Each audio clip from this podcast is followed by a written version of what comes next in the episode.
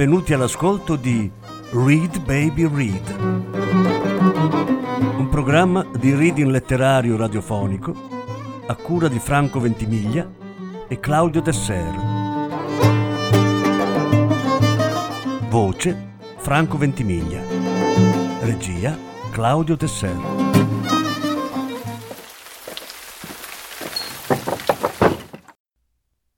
Julio Cortasar il persecutore. Sesta parte. Tu hai mai tagliato un pezzo di pane col coltello?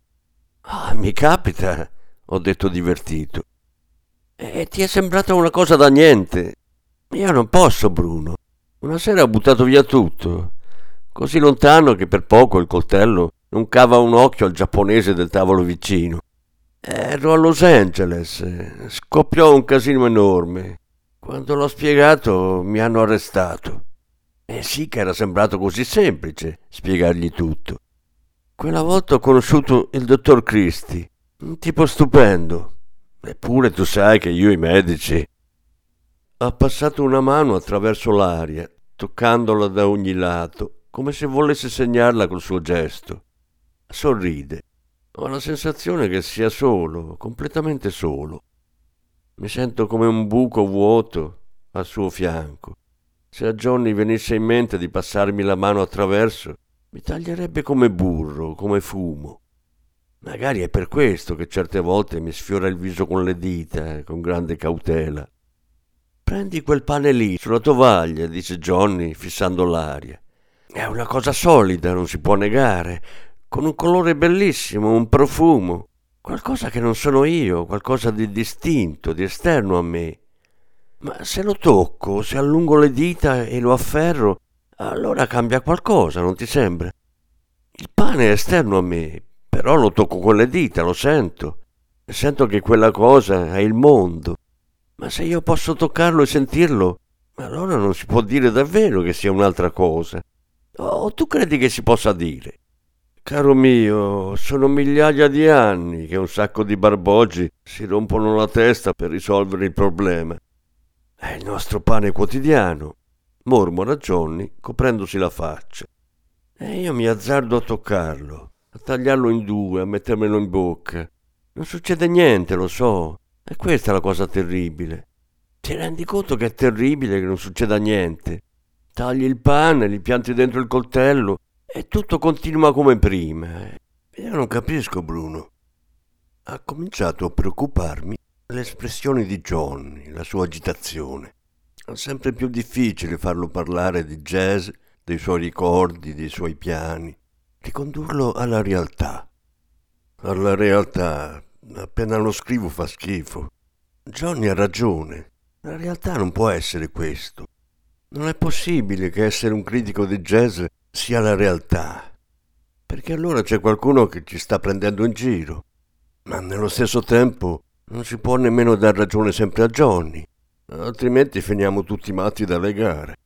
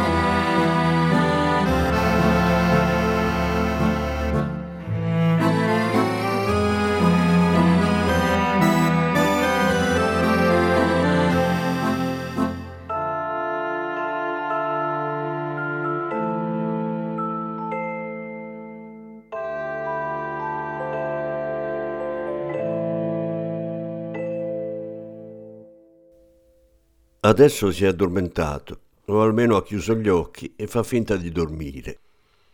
Una volta di più mi accorgo di quanto è difficile sapere cosa stia facendo, che cosa sia Johnny. Se dorme si fa finta di dormire, si crede di dormire. Uno si ritrova molto più all'esterno di Johnny che da qualunque altro amico. Nessuno può essere più volgare, più comune, più sottomesso alle condizioni di una vita miserabile, raggiungibile da ogni lato a quanto pare. Non è affatto un'eccezione a quanto pare. Chiunque può essere come Johnny, sempre che accetti di essere un poveraccio malato e vizioso, e senza volontà, e pieno di poesia e di talento, a quanto pare. Io che ho passato la vita ad ammirare i geni, i Picasso, gli Einstein, tutta la sacrosanta lista che chiunque può compilare in un minuto, e Gandhi, e Chaplin, e Stravinsky. Sono disposto come chiunque altro ad ammettere che quei fenomeni camminano fra le nuvole e che con loro non c'è da meravigliarsi di niente. Sono diversi da noi, c'è poco da fare. Invece la differenza di Johnny è segreta, irritante in quanto misteriosa, perché non ha nessuna spiegazione. Johnny non è un genio, non ha scoperto niente. Fa jazz come svariate migliaia di neri e di bianchi. E anche se lo fa un po' meglio di tutti gli altri, si deve riconoscere che questo dipende un po' dai gusti del pubblico, dalla moda, dal momento, insomma. Panassier, per esempio, trova che Johnny sia francamente una nullità. E anche se noi crediamo che la vera nullità sia Panassier, c'è comunque di che discutere. Tutto ciò dimostra che Johnny non è niente di straordinario. Ma appena lo penso mi domando se in Johnny non ci sia invece proprio qualcosa di straordinario, che lui è il primo a ignorare. Probabilmente si metterebbe a ridere se glielo dicessero. Io so abbastanza bene quello che pensa, quello che vive di queste cose. Dico quello che vive di queste cose perché Johnny... Ma non è di questo che voglio parlare. Quello che volevo spiegare a me stesso è che la distanza che esiste tra Johnny e noi non ha spiegazione, non si fonda su differenze spiegabili. Mi sembra che sia lui il primo a pagarne le conseguenze, che le subisca non meno di noi. Vien voglia di dire subito che Johnny è come un angelo fra gli uomini, se un elementare onestà non obbligasse a rimangiarsi la frase, a ribaltarla completamente e riconoscere che forse la verità è che Johnny è un uomo fra gli angeli, una realtà fra quelle irrealtà che tutti noi siamo. E magari è per questo che Johnny mi tocca il viso con le dita e mi fa sentire tanto infelice, tanto trasparente, tanto insignificante, con tutta la mia buona salute, la mia casa, mia moglie, la mia reputazione, soprattutto la mia reputazione. Ma succede come al solito, sono uscito dall'ospedale e appena in strada, nell'ora, in tutto quello che ho da fare, la frittata si è girata dolcemente per aria e si è capovolta. Povero Johnny, così fuori dalla realtà. È così, è così. Mi è più facile credere che sia così adesso che mi trovo in un caffè due ore dopo essere uscito dall'ospedale che non a tutto quello che ho scritto prima, sforzandomi come un dannato di mantenere un minimo di dignità nei confronti di me stesso.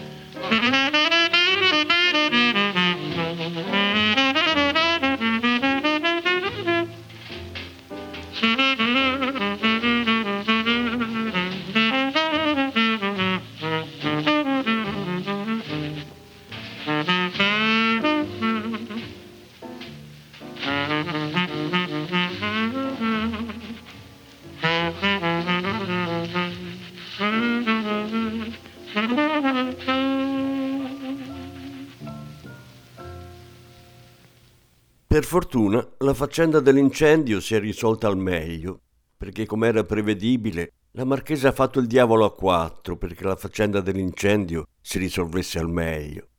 Dedé e Art Bucaillard sono venuti a prendermi al giornale e siamo andati tutti e tre da Vix per ascoltare la già famosa, anche se ancora segreta, registrazione di Amorous. In taxi Dedé mi ha raccontato di malavoglia Com'è che la marchesa ha tirato fuori Johnny dal pasticcio dell'incendio? Che del resto non era andato più in là di un materasso bruciacchiato e di una fifa tremenda per tutti gli algerini che abitano nell'albergo di Rue Lagrange. Multa già pagata, un altro albergo già trovato da Tica e Johnny è convalescente in un letto grandissimo e pulitissimo. Beve latte a secchi e legge il Paris Match o il New Yorker tirando fuori ogni tanto il suo famoso e lurido tascabile di poesie di Dylan Thomas, con appunti a matita da tutte le parti. Con queste notizie e un cognac preso al caffè all'angolo, ci siamo sistemati nella sala audizioni per ascoltare Amorous e Streptomycin. Art ha chiesto che si spegnessero le luci e si è sdraiato per terra per ascoltare meglio. E a quel punto è entrato Johnny e ci ha passato la sua musica sul viso. È entrato, anche se in realtà è nel suo albergo a letto, e con la sua musica ci ha spazzato via per un quarto d'ora. Capisco che lo mandi in bestia l'idea che Emorus venga pubblicato, perché chiunque si accorge delle imperfezioni, del soffio distintamente percepibile che accompagna la fine di alcune frasi, soprattutto della selvaggia caduta finale quella nota sorda e breve che mi è sembrata un cuore che si spezza, un coltello piantato nel pane. Ma lui parlava proprio del pane giorni fa. In compenso a Johnny forse è sfuggito quello che per noi è incredibilmente bello, l'ansia che cerca sfogo in quell'improvvisazione piena di fughe in tutte le direzioni, di domande, di tentativi disperati. Johnny non può capire perché quello che per lui è un fallimento a noi sembra una strada, o almeno l'indicazione di una strada, che Emurus è destinato a restare come uno dei momenti più alti del jazz. Ma l'artista che è in lui impazzirà di rabbia ogni volta che ascolterà quella falsa imitazione del suo desiderio, di tutto quello che voleva esprimere mentre lottava, vacillando, sputando saliva mista a musica dalla bocca, più che mai solo davanti a quel che sta inseguendo, a quello che gli fugge via quanto più lo insegue.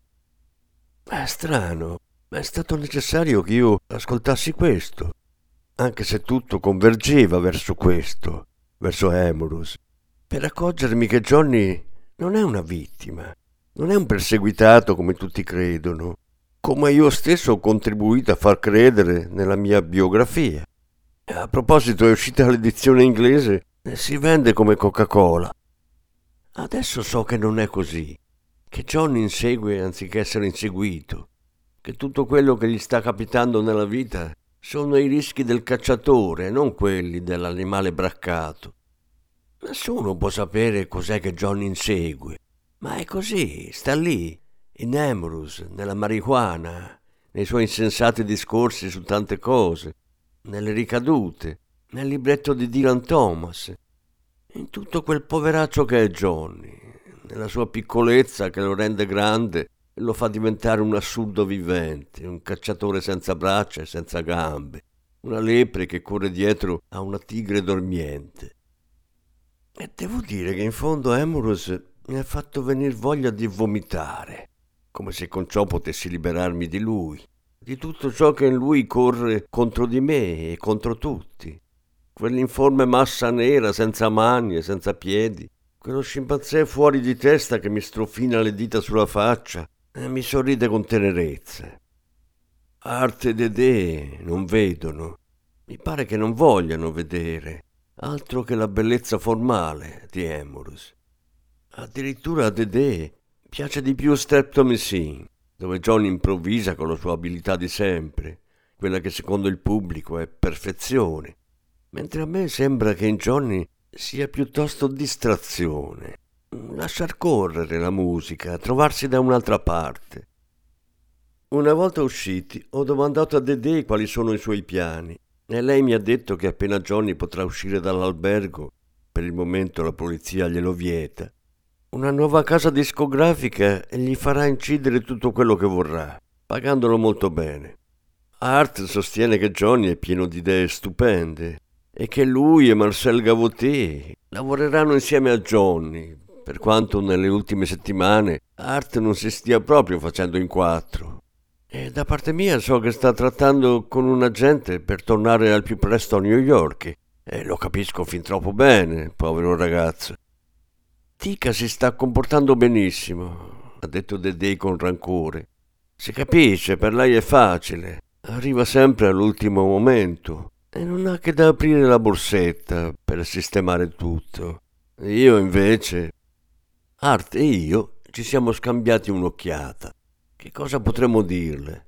Le donne passano la vita a girare attorno a Johnny e a quelli come Johnny.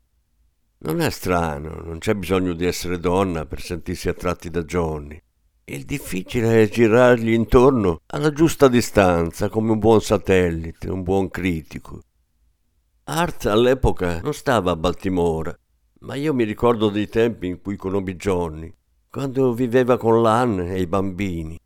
Faceva pena vedere Lan, ma dopo aver frequentato Johnny, accettato a poco a poco il dominio della sua musica, dei suoi terrori diurni, delle sue spiegazioni inconcepibili su cose mai successe, dei suoi improvvisi accessi di tenerezza, allora uno si rendeva conto del perché Lan aveva quella faccia e di come fosse impossibile che avesse una faccia diversa vivendo con Johnny. Tica è un'altra cosa. Gli sfugge per mezzo della promiscuità, della bella vita. E per di più tiene il dollaro per la coda, il che è più efficace di una mitragliatrice. O almeno è quello che dice Bucaglià quando ce l'ha su con Tica oppure a mal di testa. Venga al più presto che può, mi ha detto Dedè. A lui piace parlare con lei. Mi sarebbe piaciuto farle un predicozzo per l'incendio per la causa dell'incendio, della quale è probabilmente complice. Ma sarebbe inutile quanto dire a Johnny che deve diventare un cittadino utile. Per il momento va tutto bene. Ed è strano, è inquietante, che appena le cose vanno bene a Johnny, io mi sento immensamente felice. Non sono così ingenuo da credere che si tratti di un semplice moto di amicizia. È piuttosto un rinvio, una pausa. Non ho bisogno di cercare di spiegarmelo, perché lo sento altrettanto chiaramente di come mi sento il naso attaccato alla faccia. Mi fa rabbia di essere l'unico che lo sente, che lo subisce tutto il tempo. Mi fa rabbia che Art Bucaglià, Tica o Dedè non si rendano conto che ogni volta che Johnny soffre, va in galera, vuole ammazzarsi, dà fuoco a un materasso o corre nudo per i corridoi di un albergo, sta pagando qualcosa al posto loro, sta morendo al loro posto senza saperlo, E non certo come quelli che pronunciano grandi discorsi di fronte al patibolo o scrivono libri per denunciare i mali dell'umanità o suonano il piano con l'aria di chi sta lavando i peccati del mondo. Senza saperlo, povero sassofonista, con tutto il ridicolo che questa parola contiene, col poco che è, uno fra i tanti poveri sassofonisti.